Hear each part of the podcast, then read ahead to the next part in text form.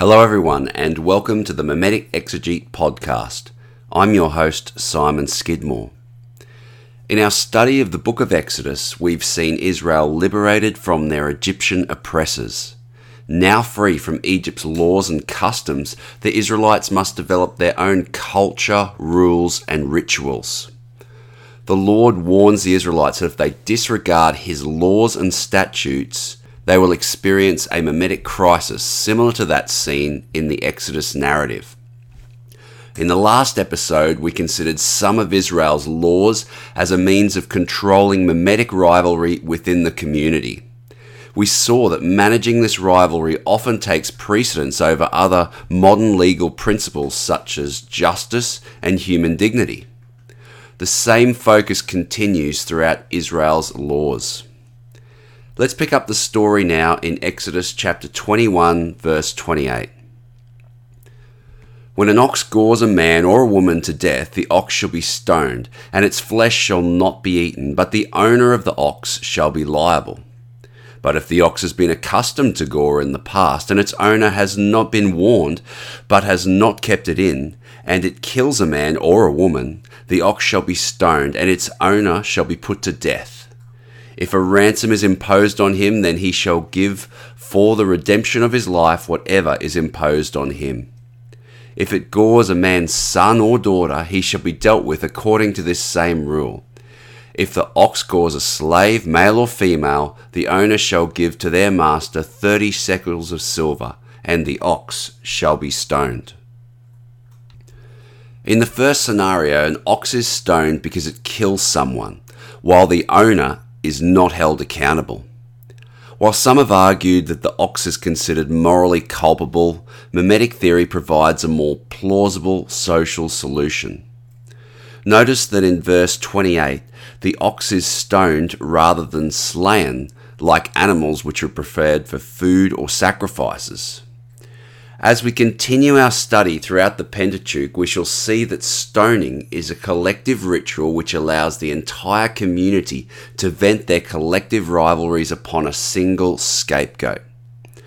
As Girard writes, all members of the community can and should throw stones at the victim. Everyone participates in the destruction of the anathema. The group alone is responsible individuals share the same degree of innocence and responsibility. You may recall that when the community band together against Moses, he complains to the Lord that they are almost ready to stone him.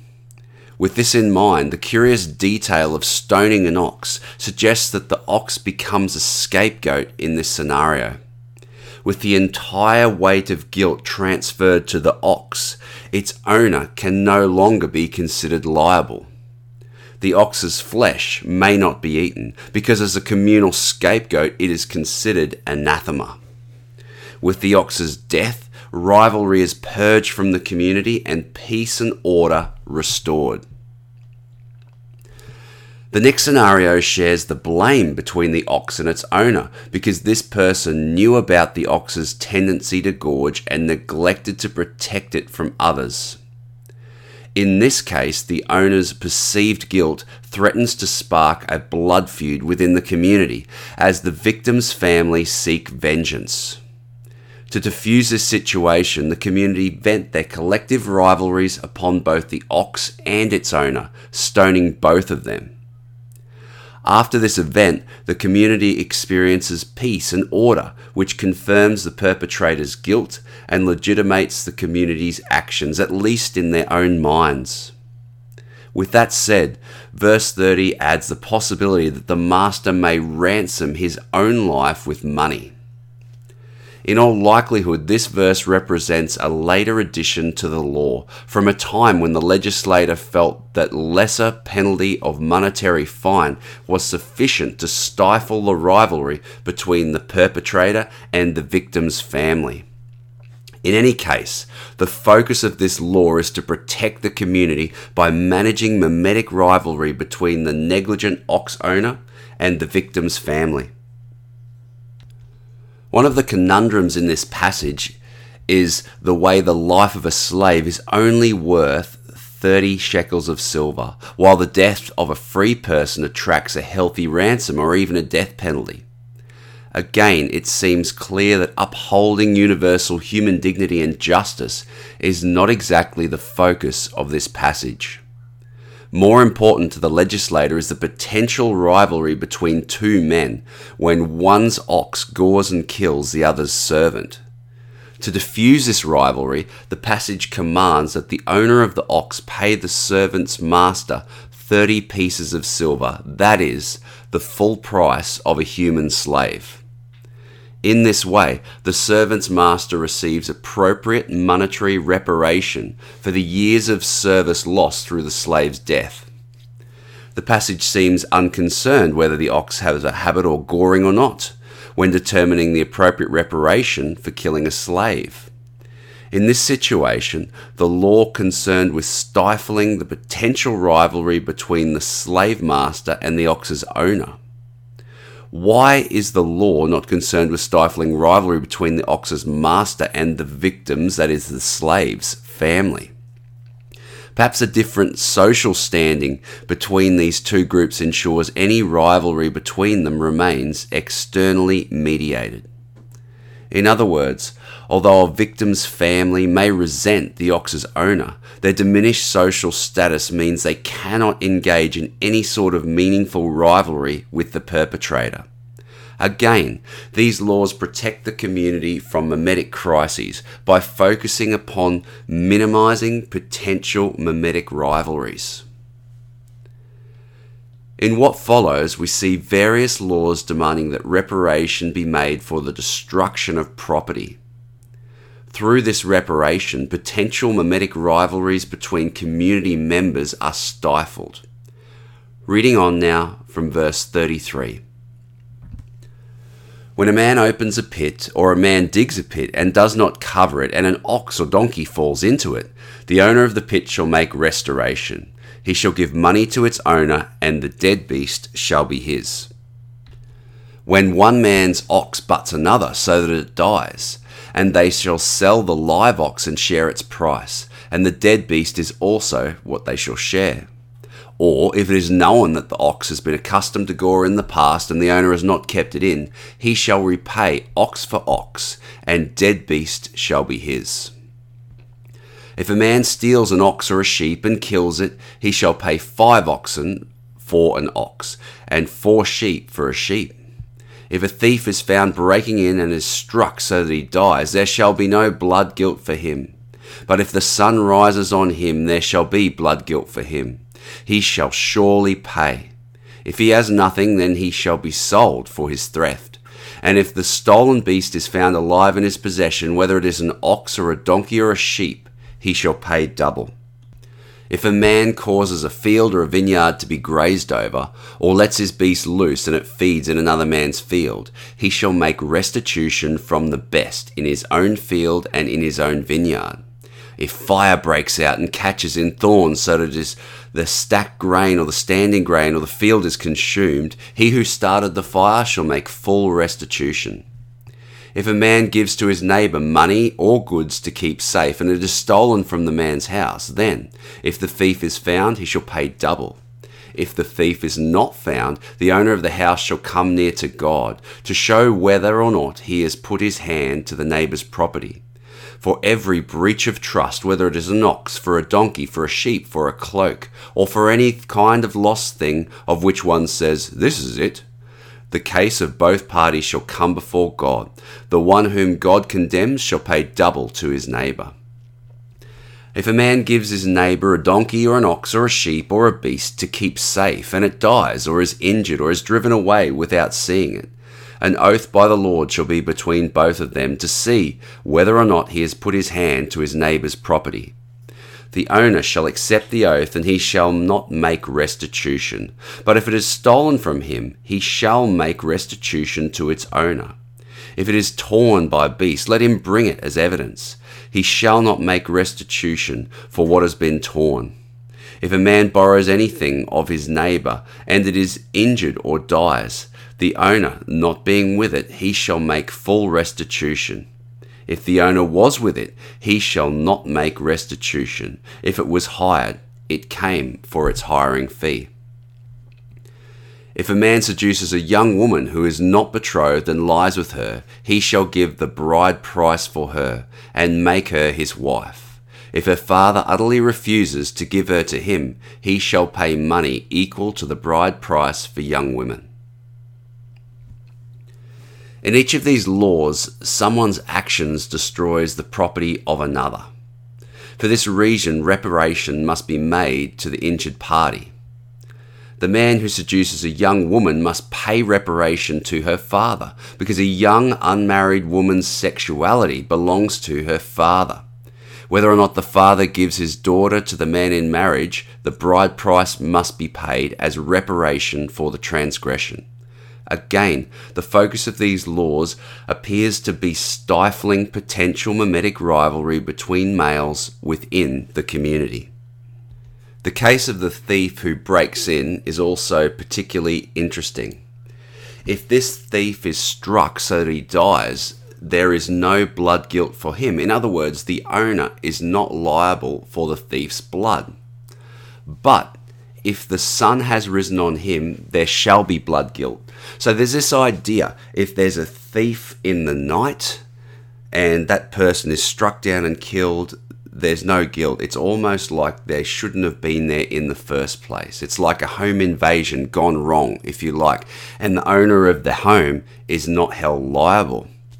But if it happens through the day, for some reason, they are held liable. And I don't exactly know why. I think this is a really challenging verse.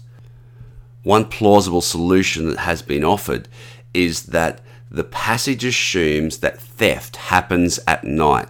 Thieves break in under the cover of darkness. In other words, if someone's going to steal something, they will do it at night. And for that reason, they're assumed guilty and the owner maybe disorientated, maybe woken up from their sleep, not thinking straight, accidentally strikes the guy, the owner is not held liable. There's a certain compassion there for this homeowner whose home has been invaded and whose property has been violated. He's not held accountable. Now, maybe when the sun rises, the idea is that, well, thieves not going to come in in the in the light of day and because everyone will see what they're doing they'll get caught. And maybe the assumption is that that person is not actually trying to steal something. If the sun is there and the sun has risen on them then they were never there to steal something in the first place. And this law stops people killing someone in their own property and saying oh that's right they were trying to steal something of mine maybe that's one solution that it, this distinction between nighttime and daytime decides whether the thief was truly there trying to steal something or whether it's just someone who was there through the day and the owner is trying to frame them falsely. To take it a step further and view this idea from a mimetic perspective, the thief who breaks in at night is under the cover of darkness. In other words, we've seen this idea of darkness throughout the Bible in our studies. We've seen this idea that mimetic rivalry blinds people to their actions and the consequences of their actions. If this thief is breaking in in that sort of place, there's mimetic blindness. This guy is in direct conflict, direct rivalry with the owner, and we're told there shall be no blood guilt in that scenario. But in the other scenario, the sun has risen on him. It's like saying there's no excuse for the owner. The owner in this case can see clearly, he can see who the perpetrator is. There's no need for him to strike him down. He is not consumed with mimetic rivalry or violence. And for this reason, the owner of the property will be held liable for his bloodshed. Let's read the next couple of laws now from verse 18. You shall not permit a sorceress to live. Whoever lies with an animal shall be put to death. Whoever sacrifices to any god other than the Lord alone shall be devoted to destruction. These three laws leave behind money reparation to identify potential scapegoats within the community. Verse 18 prescribes the execution of the sorceress, in Hebrew, kashefah. The masculine form of this word, kashef, was used to describe Pharaoh's magicians who opposed Moses back in the Exodus narrative. With this in mind, the Kashefah describes a female magician who operates within a rival cult. In so doing, the Kashefah represents a rival to the socio religious order promoted by the writer of this passage. Locked in a rivalry with this group, the Exodus legislator and the Kashefah become doubles of one another, as each double comes to view the other as a monster. Consumed with mimetic rivalry, the legislator demands the execution of the Kashefah, who is viewed as a threat to the community's well being. Those who sacrifice to other gods are also viewed as a threat to the community, and for this reason they must also be executed. We have already mentioned that the community must rally around the Lord, the God of mimetic rivalry. If other gods are worshipped, the community may become fractured by conflict between rival cults. With this in mind, the legislator attempts to unite the community under the Lord by inciting mob violence against those who worship other deities. In this manner, the legislator attempts to make the Kashefah and those who worship other deities communal scapegoats by inciting violence against them. The other law concerns those who engage in sexual relations with an animal. Again, these people are community scapegoats. But why? because sex with animals is gross. Keep in mind that the community's selection of a scapegoat is not a calm, logical decision. It's easy to lose sight of this fact when we speak about the scapegoat being identified as a threat to the community. In reality, though, the community's selection of a human scapegoat is an emotionally driven exercise in the emotionally heightened setting of a mimetic crisis the human emotion of disgust is powerful and may direct the community's search for a scapegoat. If certain acts, such as bestiality, invoke disgust with the community, then it may become a distinguishing mark that identifies a potential scapegoat within a mimetic crisis. Remember that scapegoats are arbitrarily chosen on the basis of such marks. With this in mind, it should not surprise us that the person who engages in sexual relations with an animal is sentenced to death, even though they pose no threat to the community's well being whatsoever. Sometimes scapegoats are just scapegoats, a person upon whom the community may vent their mimetic riot. Reading on now from verse 12. You shall not wrong a sojourner or suppress him, for you were sojourners in the land of Egypt. You shall not mistreat any widow or fatherless child. If you do mistreat them, and they cry out to me, I will surely hear their cry, and my wrath will burn, and I will kill you with the sword, and your wives shall become widows, and your children fatherless. If you lend money to any of my people with you who is poor, you shall not be like a money lender to them, and you shall not exact interest from them. If you ever take your neighbour's cloak in pledge, you shall return it to him before the sun goes down. For that is his only covering, and it is his cloak for his body. In what else shall he sleep? And if he cries to me, I will hear, for I am compassionate. If the previous laws marked potential scapegoats for persecution, then this passage protects certain vulnerable people from the same fate. Notice that anti scapegoating begins with empathy. You shall do no wrong to a sojourner because you were once sojourners. The rhetorical question concerning the poor man's lack of clothing to sleep in also prompts empathy from the reader. The legislator's strategy is to make the reader identify with these poor, marginal people in the hope of garnering mercy and grace. The people should imitate the Lord's attitude of care and compassion towards the poor and marginalized. If somebody fails to show compassion to these people, the Lord will break out in violence against that person. In other words, the community who have empathy and compassion for the poor and oppressed will recompense the perpetrator for their lack of compassion as they become a communal scapegoat. From a mimetic perspective, this law concerning the sojourner is extremely important because it represents a huge breakthrough in thinking. No longer are we talking about us versus them, the tribal identity of Israel versus the dangerous outsider. But we're talking about Israel being for these sojourners, these people who are among them, and they're not part of them. They're people who come from other countries, perhaps Egypt, perhaps other nations who are around them. And these people are poor, they're marginalized, they're vulnerable, and they're obviously not a threat to the community's well being. This is a huge breakthrough for the Israelite legislators to protect the rights of these people. They could be easily exploited, they could be easily taken for a ride.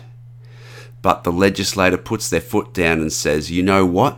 If you take advantage of these poor foreigners, then we will turn on you.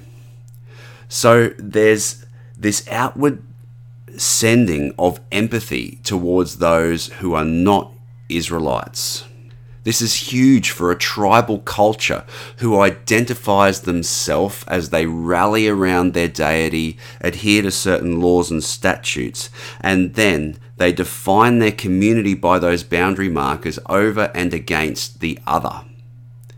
So here is one of those others. Here is one of those people who are not one of them, who don't belong to them. And yet the legislator is still asking the Israelite community to treat them with care and compassion. From a mimetic perspective, this is huge because it begins to look beyond tribal boundaries towards a more universal concept of human hope and worth. Thanks again for joining me on the Mimetic Exegete podcast. If you'd like to continue the conversation, you may do so on the Mimetic Exegete Facebook group. Until next time, may the Lord bless you and keep you.